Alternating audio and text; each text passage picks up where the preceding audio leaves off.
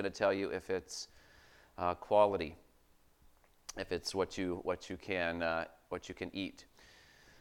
There's also um, a desire that we all have for buying things that are genuine, not fake. If you want to get a Rolex or Oakley sunglasses or a certain uh, designer purse, uh, there I'm sure you can go on eBay and find knockoffs for much cheaper than what you think. Oh, this, I wonder if this is genuine. And you usually look at someone's feedback rating to see if they are a legitimate seller and they're honest uh, before you go and purchase something that uh, is not, not quality. Well, genuine quality transparency is the theme of 2 Corinthians 6. And the whole book is about ministry. And you'll see the word ministry here a couple times in our, in our text of uh, 1 to 13 of chapter 6. But why do we need this passage of Scripture here? God made us in His image. And as image bearers, we love genuine things and we hate things that aren't genuine. We saw last Wednesday in our Bible study about hypocrisy. And anything that is hypocrisy is something that is not genuine. We, we do not like hypocrites. And you may have talked to people, and I've talked to people that say, I'm not going to church because it's full of hypocrites. Okay? Right. So why are we here? Because we're not trying to hide our hypocrisy. We know we're hypocrites and we need to be here. That's why we're here. Church is full of, because there's only people who know they're hypocrites and there are people that don't know they're hypocrites, the two types of people in the world. And uh, we know we're hypocrites. We know we struggle with genuineness, and that's why we're here as God's people to learn truth and to grow in our genuine uh, service for the Lord. So we'll see here in verse 1 why I chose this title, God's Grace Produces Genuine Ministry, is because it's taken from the text of verse 1. Working together with Him, that's God the Father, then we appeal to you not to receive the grace of God in vain.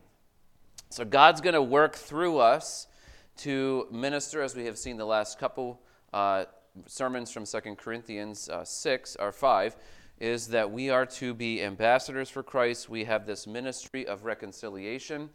And when we're genuinely try, caring about people's soul and God's using us, God's grace is flowing through these bodies, uh, having saved us, to the world who is in desperate need of God's grace.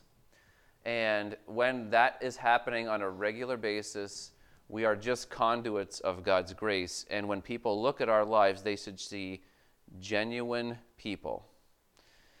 Genuine people that you, what you see is what you get. They're not somebody different at church than they are at home. They're not somebody different at church than they are at work. They're not somebody different with uh, certain people and different with their spouse or their children they're genuine. What you see is what you get. And how do we uh, minister this way? Is we constantly get God's grace. We're studying Wednesday night. How do we get God's grace? Well, God resists the proud and He gives grace to the humble. You want God's grace and you want to be a genuine person, genuinely used of God to minister to other people, you're going to have to have our responsibility to be humble and God's responsibility to give His power and His grace to go flow to us and through us to those who everyone in the world needs God's grace. So, where are we? Why do we need this passage of Scripture? Because, as image bearers of a perfectly genuine, the perfectly genuine God, we need to learn to minister for our genuine God. And when He is working through us, and he is changing us, as we saw in 2 Corinthians 3, that as we behold his glory, he's changing us from glory to glory so that we look more and more like him and less and less like when we were first rescued from our sin. And when we look more and more like Jesus, Jesus can use us to reflect his glory so that the world, when the world sees us, they see less hypocrisy, they see less selfishness. They see less of us and more of Him. And when they see more of Him, we're magnifying the character of God. This is exactly what God's plan is for all of us. When He rescues us, to change us so that He can use us to show the world what they need most. And what does the world need most? They need to see God. They need to know Him. They need to know His, his grace and love and mercy. So, Paul is teaching the Corinthians here to uh, understand what their ministry is as ambassadors, what his goal is in teaching them and living life before them. And we'll see a very personal uh, appeals at the end of our passage, verses 11 to 13. But before we get there, uh, he is going to tell us about um, genuine ministry, and it requires God's grace. So let's look at verse 1. Working together, this is an ongoing process with Him. What are we doing in working? Well, John just mentioned it in our scripture reading. We are ambassadors and helping the world to see that he who knew no sin became sin for them, so that in Christ we might become the righteousness of God. And as ministers, as ambassadors for God, we are working together with God. Now, when someone at a workday um, can maybe carry, I'm thinking of very small children yesterday, and they can carry 10 pounds of a log. And there's a 30 pound log that needs to be picked up and moved, and you can see a stack of logs over next to the parsonage uh, um, garage. Some of those logs are heavier than 10 pounds, probably. So, someone who wanted to carry a 30 pound log but it could only physically handle 10, you know what they needed? They needed help. And they may have carried part of that 30 pound log, but they didn't carry the majority of it. And they put the log down with the help of an adult and said, Wow, I'm pretty strong. I handled that log. Well, when it comes to us working together with God, it's not even close to 10 and 20 pounds to equal 30. It's not even close. It's maybe a milligram and then 29.9999 pounds when it comes to what God's doing. And yet, He wants us to work together with Him. Why does He even need us? Like, you think of a sovereign God who's at angels at His disposal that are beyond number. Why does He even want to use us? Well, because the Bible says He does. And when everyone who showed up yesterday for workday and all those who came before, you know what? As people, we want to be useful. God made us in His image so that when we show up, we don't expect to just eat donuts and drink the coffee. Now, I had donuts and coffee yesterday, and it was good. But if that was my whole purpose in coming here to get a free, free, free donuts and coffee, I'm at the wrong place, right? Because it wasn't a drink coffee and fellowship around the donut food table. Now, we had a little bit of that, but that wasn't why we were here yesterday. We were here to get projects done. And it required ministers, servants to get that project done. Well, God has a ministry for those of us who have been rescued by His grace. He, he appeals, Paul appealing to us years later, like he appealed to the Corinthians, not to receive the grace of God in vain. And when we have access to God's grace, it is meant to change us. It's meant to save us, and it's also meant to, to change us by God's power for his glory. Verse 2 For he says, God says, In a favorable time I listened to you, and in a day of salvation I have helped you. And you may read that and scratch your head and say, What is that? What is he talking about? He's quoting Isaiah 49 8, where I put it on your screen here so we didn't have to look back at Isaiah 49. But Isaiah 42 and 49 in particular talk about a servant uh, who is sometimes called Israel, the obedient Israel, and where disobedient Israel, the historical Israel of the Old Testament, failed God, that there was going to come a servant of God who was going to obey him and do exactly what God wanted him to do, and that was the Messiah. And so, th- four chapters after Isaiah 49, we, we clearly get messianic language with Isaiah 53 that he was going to come and suffer on a, um, and die in our place, and he would be wounded for our transgression and bruised for our iniquity. But the promise of the Messiah is mentioned in Isaiah 42, 49, uh, when Paul and Barnabas are ministering. They quote Isaiah 42 and say they're doing the work that the Messiah started. And here again, as Paul is encouraging the Corinthians, he's saying, the work that the Messiah started, he was promised as the Messiah to come as the obedient servant of God. God's grace enables us to continue Christ's promised ministry that was promised 700 years before Jesus came in Isaiah 49, verse 8. And this Messiah, Jesus, when he came, he says, The kingdom of heaven is in the midst of you. At other times, he said, The kingdom of heaven is near. What was Jesus saying in Luke 17, 20, and 21? When he told the Pharisees, The kingdom of heaven is in the midst of you. Well, when you think of a kingdom, you're expecting what? At the center of a kingdom? The king. And when the king is on earth, Jesus tells the people who rejected the king, the king is here. He's in the midst of you. And a few that were around Jesus that heard his teaching and saw his miracles, they trusted Jesus as the king. Because when, when asked, who, who do people say that I am? Peter said, You are the Christ, the King, the Son of the living God. But did the Pharisees as a whole accept Jesus as King? Oh, no. And we just talked in Sunday school with the parenting class about did Pilate accept Jesus as King? No. The Jews said, No, we have no king but Caesar, although they didn't really want Caesar as king either. They definitely didn't want Jesus as their king. Did the Romans want a Jewish king? No, they mocked the Jewish king with a sign. Here is the king of the Jews. And this is what we do do the king of the Jews, and we put him on a cross. But Jesus is the king. And throughout this passage, as I said last week, he is called Christ. He is the king. And we're ambassadors for the King of Kings. Now, that's one thing for the Apostle Paul.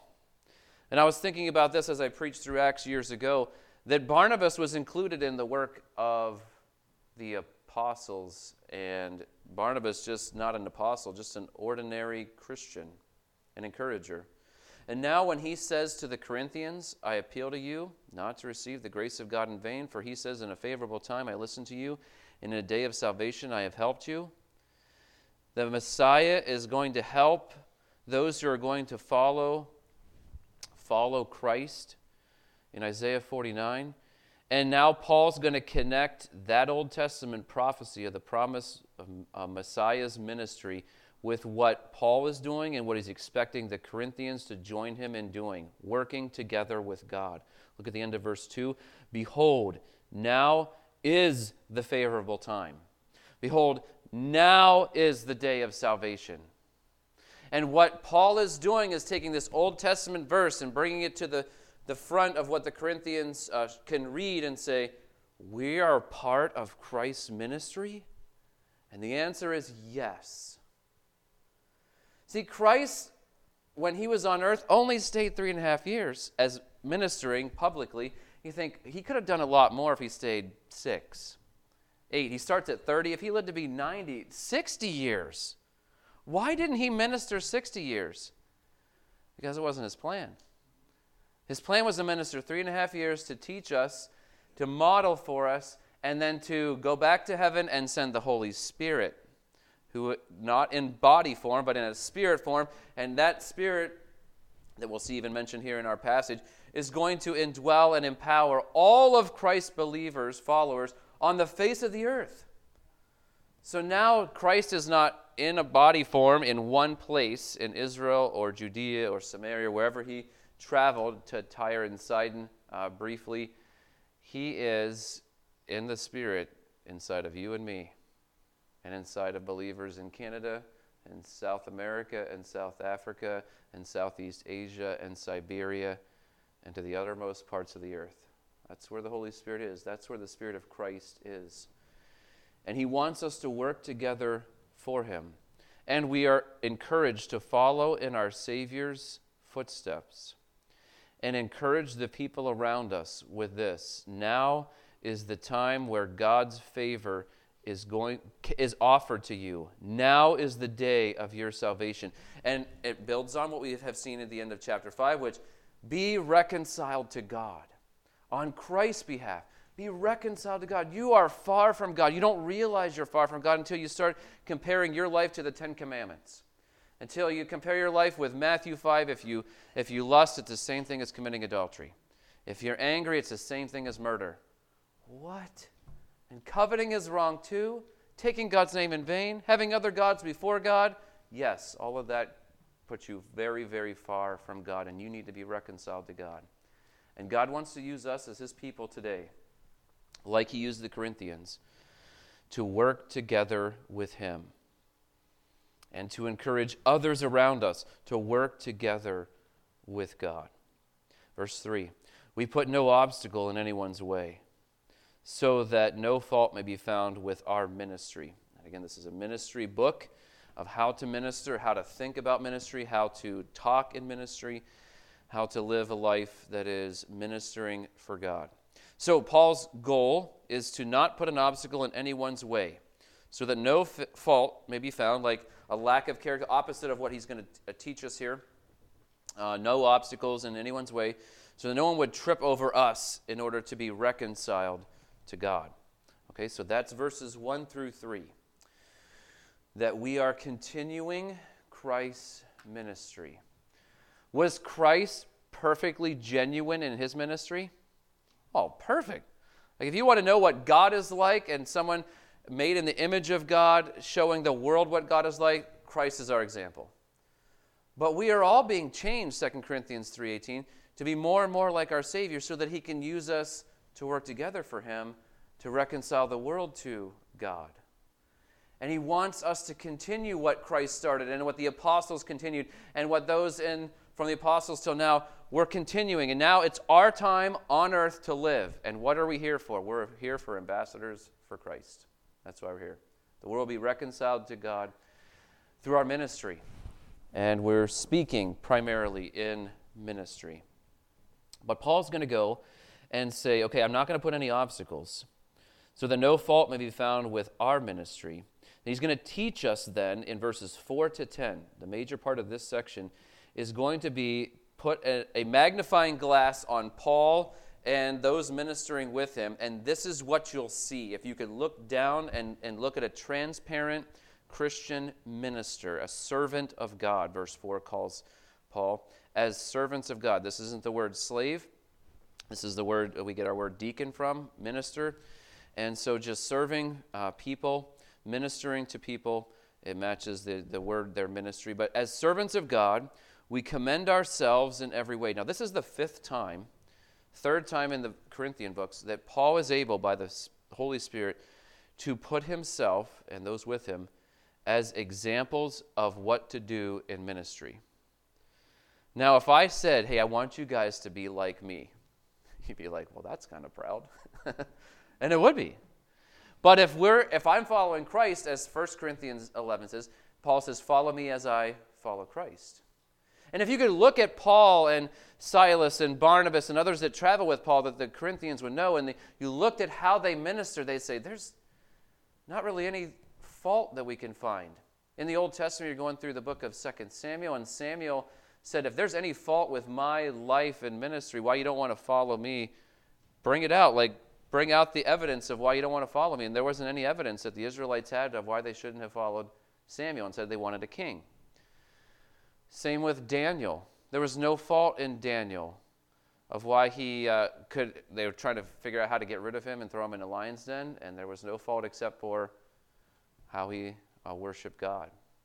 When it came to Joseph, there was nothing, nothing uh, in Joseph's life and ministry that Potiphar could say, This guy is not trustworthy. And so Potiphar's wife had to lie about Joseph to get him out of that position. So it is with us.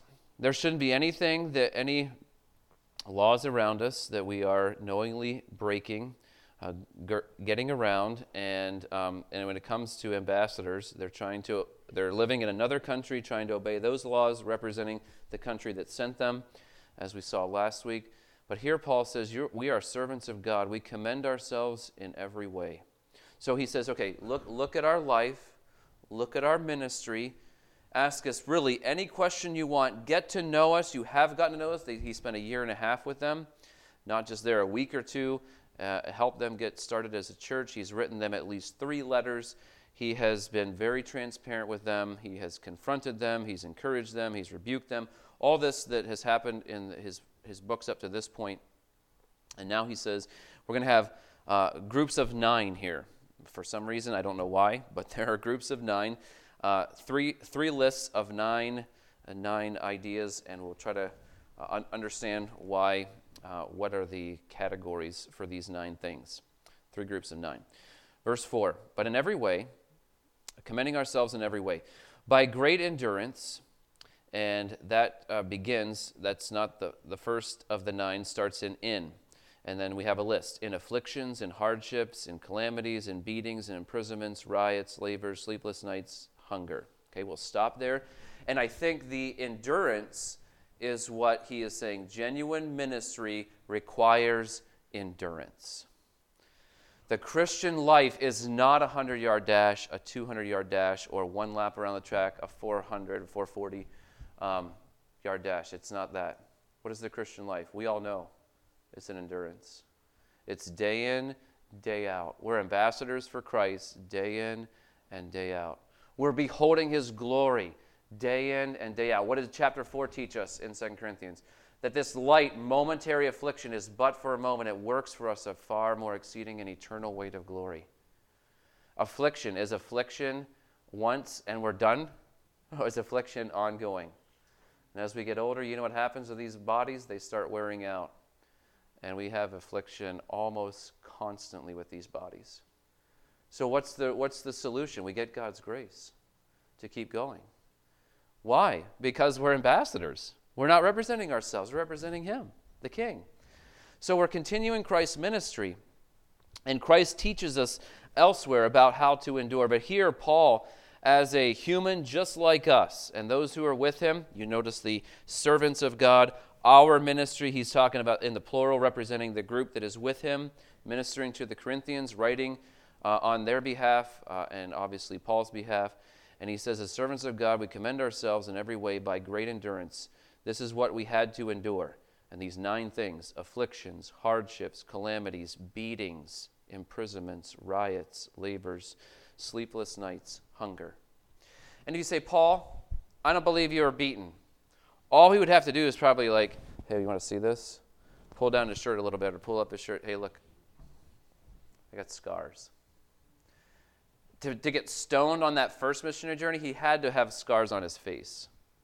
Obvious, obvious that he had gone through some pretty serious things. Why? Because he was an ambassador for Christ. Nothing was going to stop Paul from his mission because he was commissioned by the king in a hostile land, in hostile lands in the Roman Empire. And Jews followed him and tried to discount his ministry and tried to get people to stone him and, and beat him and, and throw him in prison and treat him like an awful criminal. And Paul knows what it's like to endure. And what do we need when it comes to endurance? We need God's grace. And we'll be tempted with endurance, as James 1 teaches us in various trials, that we need God's wisdom. If any of us lack wisdom, what do we do? We ask of, of God, and He gives it to us liberally. And doesn't say, Oh, you asked for wisdom before. He doesn't upbraid us, or He doesn't rebuke us and say, Nope, you asked for that wisdom before. You don't get it again. Every time we are representing God, to the world and we don't know what to say. We don't know how to say it. We don't know how to build bridges. God, give me grace. Give me wisdom.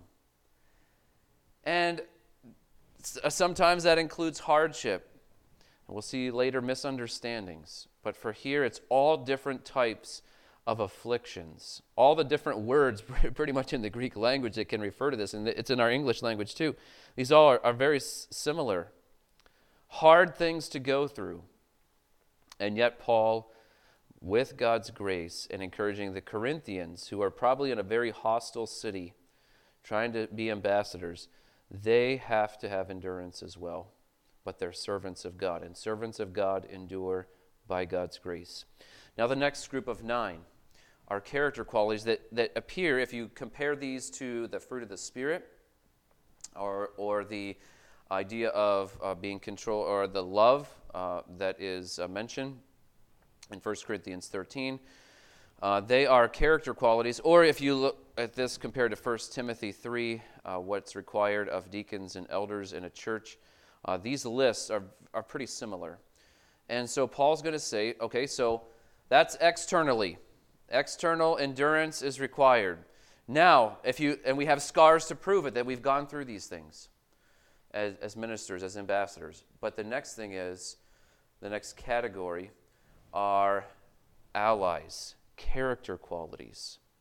And I don't just say character qualities because the Holy Spirit is in the middle.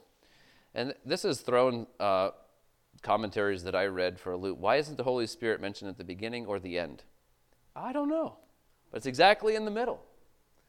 So I, I look, try to compare is it like a mountain that you're climbing uh, on either side and you get to the Holy Spirit? Possibly. Um, but what I, what I can uh, discern here, what we can discern is probably purity, knowledge, patience, and kindness might be a little more internal character.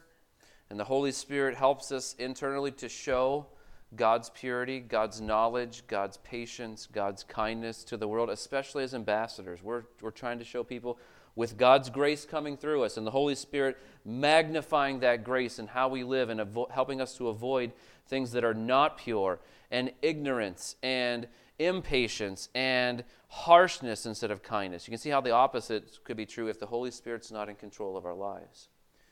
We have the Holy Spirit living inside of us to change us from the inside. And then on the outside, what we can see, what other people can see in our, in our uh, ministry is genuine love, truthful speech, the power of God, and the weapons of righteousness for the right hand and for the left. Now, this is written, this passage written before Ephesians.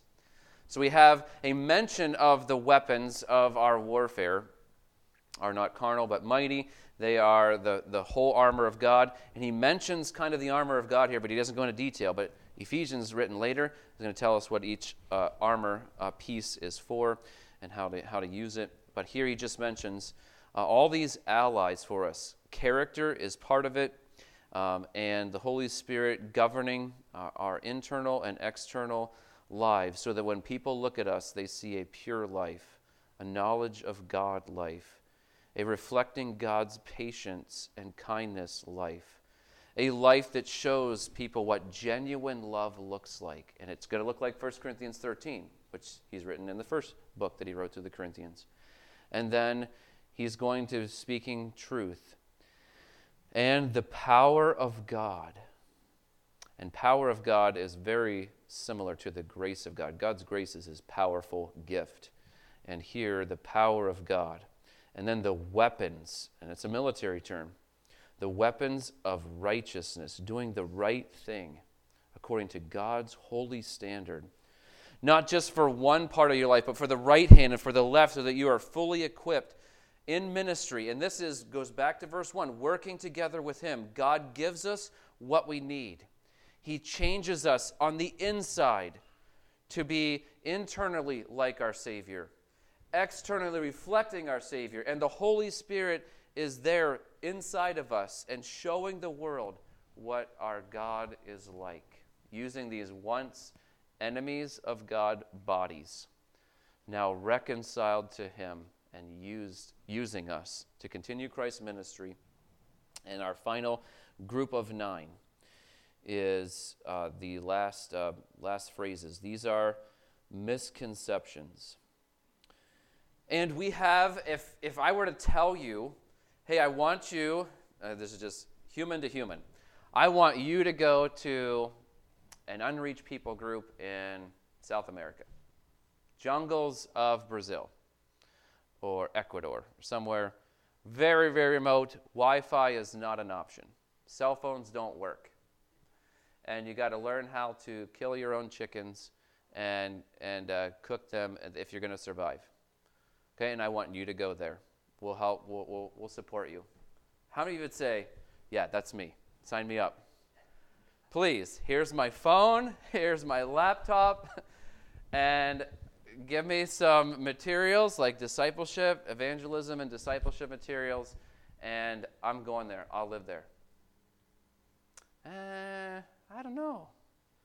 Get up my car, my house, to go live as a missionary? And we, we can look down on missionaries and think if, if I submit to, to Christ and the grace of God is flowing through me, I'm going to have to live a miserably, a miserable life with a house filled with tarantulas and large snakes. Really? And so you think God's going to do that? God's not in the mafia. He doesn't have it out for you.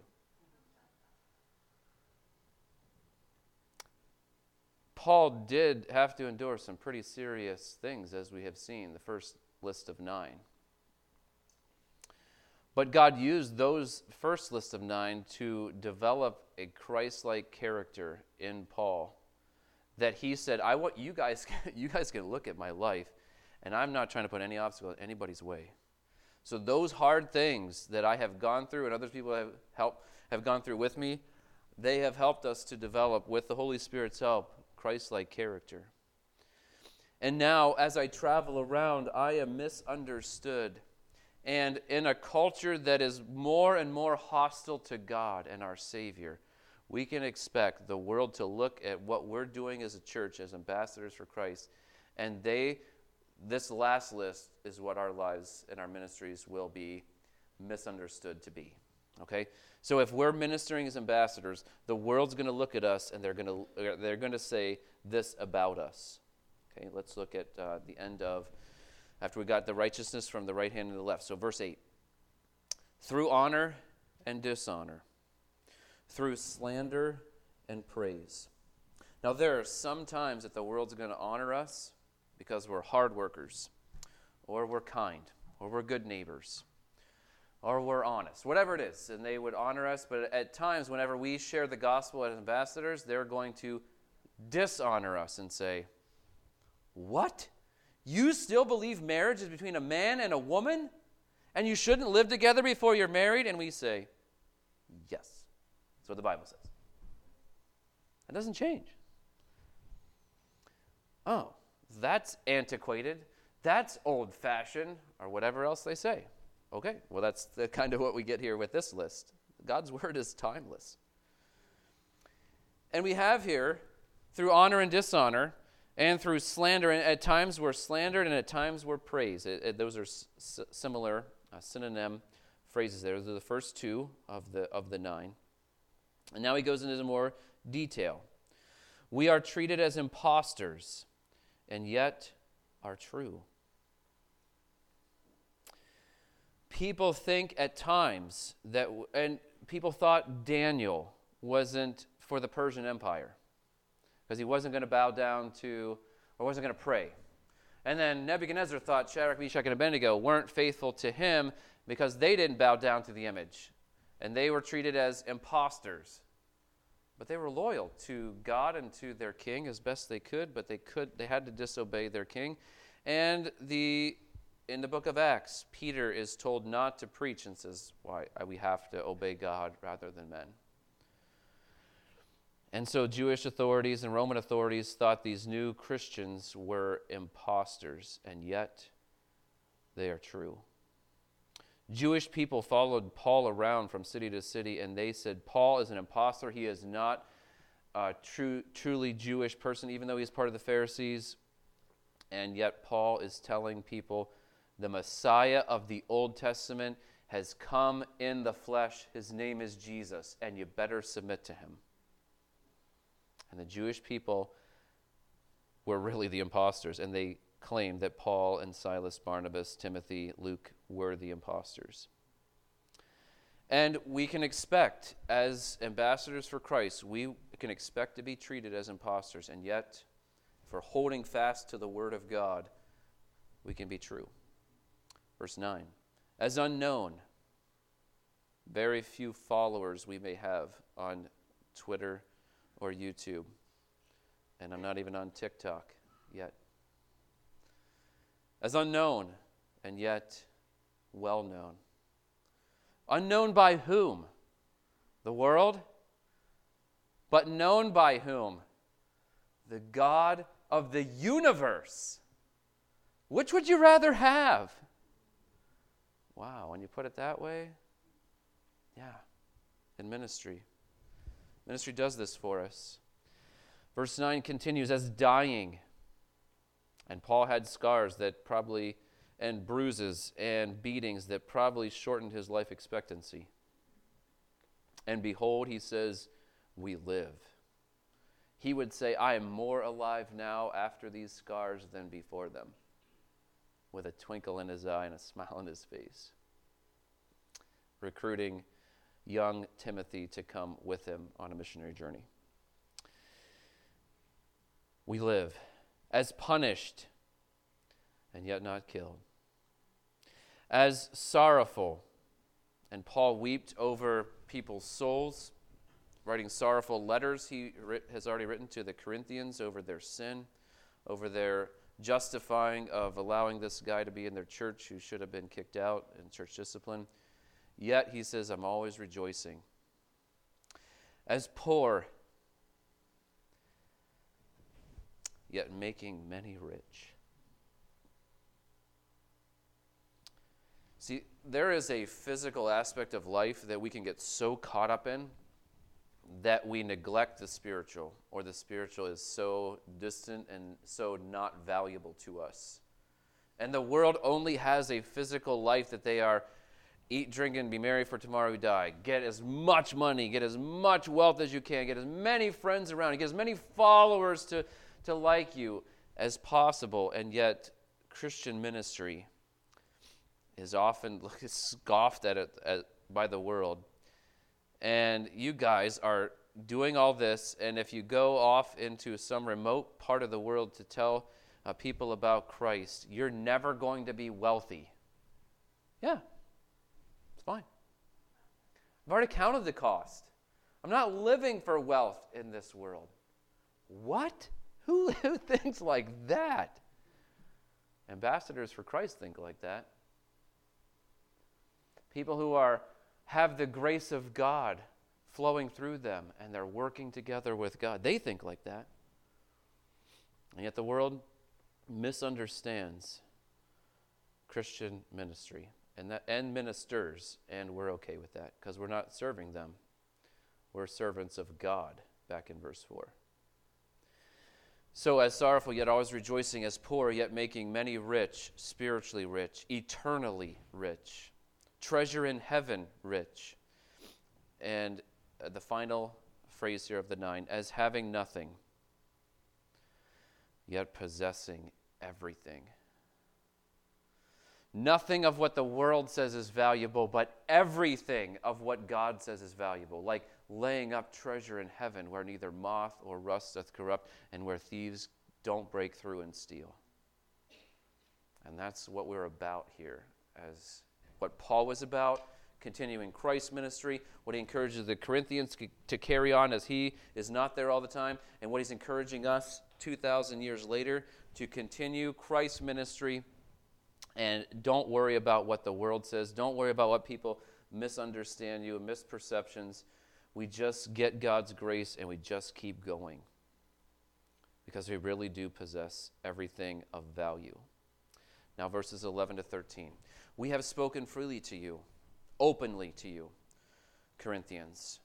Our heart is wide open. So their voice and they're, they're very transparent with the Corinthians. Our heart is wide open, like affectionately transparent. And if you're going to build a relationship with someone and they keep, no, just we'll go out to coffee and we'll talk about the Red Sox or we'll talk about sports, but we're not talking about my life, my relationships. You're getting a little too close. You stay away. Okay, when someone is like that, that's kind of what the Corinthians were doing to Paul. Paul says, You turn up the magnifying glass on our life and our ministry, and this hopefully is what you'll see. But uh, we want you, we want to get close to you, Corinthians. And if you keep holding us away, it's not from our, it's not our choice. It's your choice. So in verse 11, he says, We've spoken to you freely, Corinthians, our heart is wide open. You are not restricted by us. Like, we're not holding you guys away, but you are restricted in your own affections. You don't want a relationship or a very close relationship with us. In return, I speak as to children. Widen your hearts also. If we're trying to minister to children and they say, and we say, hey, what's wrong? And they're crying. What's wrong? And they say, nothing. Are you okay? Yeah, I'm fine. Okay. Usually, when you're okay and you're fine, you're not crying. And you don't go in your room and slam the door. Something is wrong. And so, a wise parent, a wise uh, youth worker, a, a, wise friend will keep probing and, and getting closer to this person and say, You know what? You know, I'm asking this because I love you. I want you to open up to me. I want you to tell me who said what at school. Or why, why is it that you're getting picked on or bullied or whatever, and, and you try to get someone by your affection to open up to you. I catch up with my notes. So, ministry wants God's glory, and it's going to go through all different types of things, and God's glory is changing them from the inside out, and they're misperceived uh, by the world, and it's okay, misunderstood by the world. It's fine. We just want God's glory. That's verses 4 to 10. Now, verses 11 to 13 is there is an inviting of affectionate discipleship in order to disciple someone, and as Paul wants the Corinthians to walk with Christ and be ambassadors for Christ and see God's glory and be changed by that glory, all that we have seen up to this point in 2 Corinthians, he says, We want a close, affectionate relationship with you. Now, you can't have a close, affectionate relationship with everybody, it's impossible. We have to prioritize. But in a church our size, there should be one or two people in your life that you are your heart is wide open to them probably of the same gender and by gender i mean male and female. Someone who knows what it's like to be a man and to endure male temptations. Someone who if you're a female who is female and, and knows what it's like to have female temptations. And if you come to church and worship with your brothers and sisters in Christ on a week in, week out basis and praying with them and talking just surfacey with them for months and then it goes into years and years go into decades and no one here is an affectionate disciple discipling you or vice versa. We don't want that as a church. Paul didn't want that for the Corinthians either. And what's the problem? Is that there is a guardedness that we have that we don't want people to get too close to us because if they, we, we don't invite them like Paul does, hey, look at my life and see if you see purity and, and truthfulness and patience and, and, and the Holy Spirit working in my life. And see if you see all these things in me and you you see endurance in me and you see that I, I'm okay with being misunderstood, I'm just going to keep going for Christ. And if you don't allow someone to get close to you, and I don't allow someone to get close to me, what's the, what's the question? What, what are you trying to hide? And you can have friends around you that only tell you good things and how great you are and thumbs up everything that you post on social media. But those aren't godly friends unless they're willing to confront you if you are dabbling in sin. Unless you're showing the opposite of some of these character qualities in the middle of these things that Paul says, hey, you guys examine my life. I'm going to commend myself. I don't want to put any obstacle in front of anyone. So we exist as a church to worship God, yes, but to disciple people around us. And if you're coming to this church to hide as a Christian and just feel good about yourself, this is the wrong church for you. We're going to try to reach into your life and try to help you to grow to be more and more like Jesus. We're going to weep with you when you weep. We're going to comfort you when you need comfort. We're going to challenge you when you're in sin and you're justifying it. So that's what a godly, healthy church does. Because we're ministering for Christ. And we don't care that much about hurting your feelings because if your life isn't glorifying God as it should, we're going to come alongside you and help you to glorify God. So, this required affectionate discipleship that Paul says, hey, open your hearts to us. He says, Widen your hearts in verse 13. Widen your hearts also. Now, you don't have to widen your heart to the mail guy or some rando person at Home Depot or Walmart. Okay? You don't have to share everything about your struggle.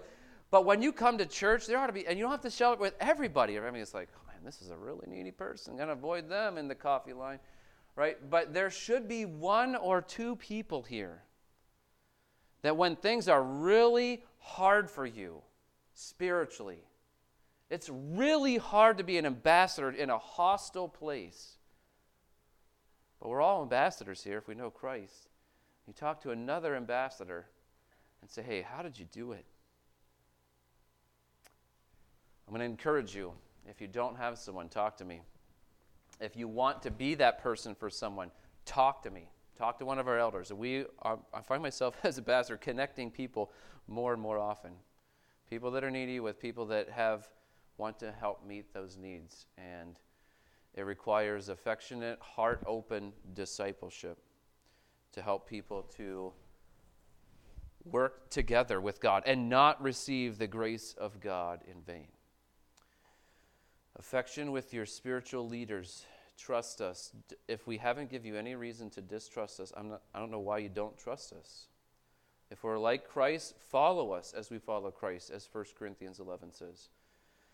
But affection, trust, looks like trust and mutual serving God in ministry.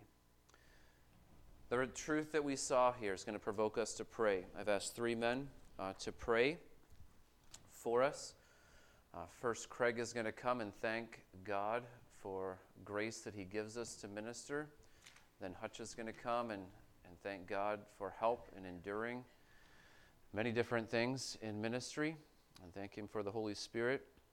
And then third, John Webster is going to come and thank uh, God uh, to help us to build, re- who helps us build relationships with those uh, in our church. So, Craig.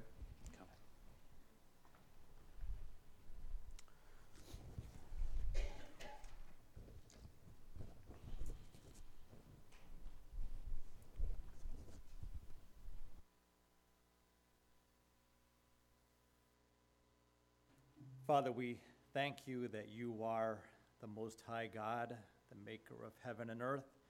You are the Lord of hosts.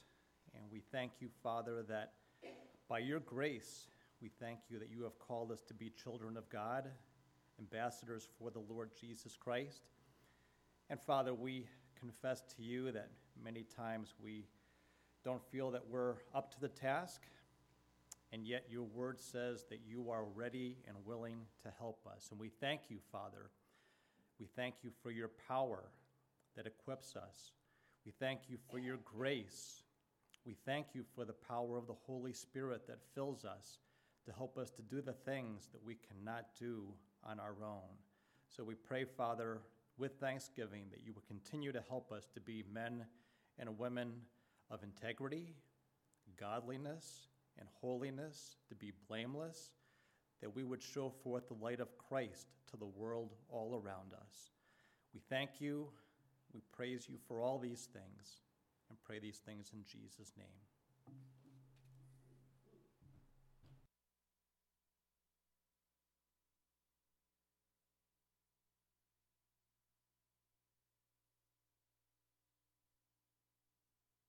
Our great God of mercy and love, we thank you, Lord, for giving us your Holy Spirit on that day of favor and the day of salvation. And when you placed your Spirit in us, you made us your ministers to continue the work of Christ.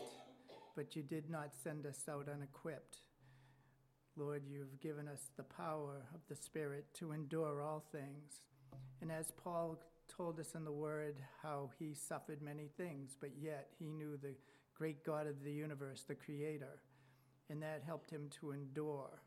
And Lord, that he was poor but yet rich, and that he had nothing but he had everything. But we have everything in you, Lord, and we have your grace, the power of the Spirit to endure the ministry that you've given us to bring the word of Christ to the world.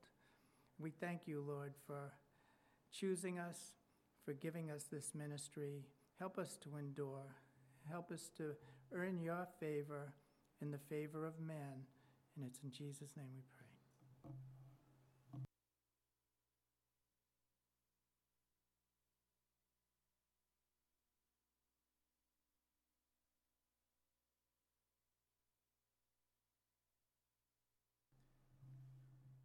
Father, thank you for being a God who shares his wisdom with us, who shares his love, who provides our needs, allows us to be content, and yet be in awe of you at the same time. Um, Father, give us grace and compassion and humility to help build relationships with those in our church. Help us to strengthen one another, to look out for one another, um, to watch over one another. Give us wisdom and discretion. Provide us with the love we need as only you can give us. Ask these things in Jesus Christ's name. Amen.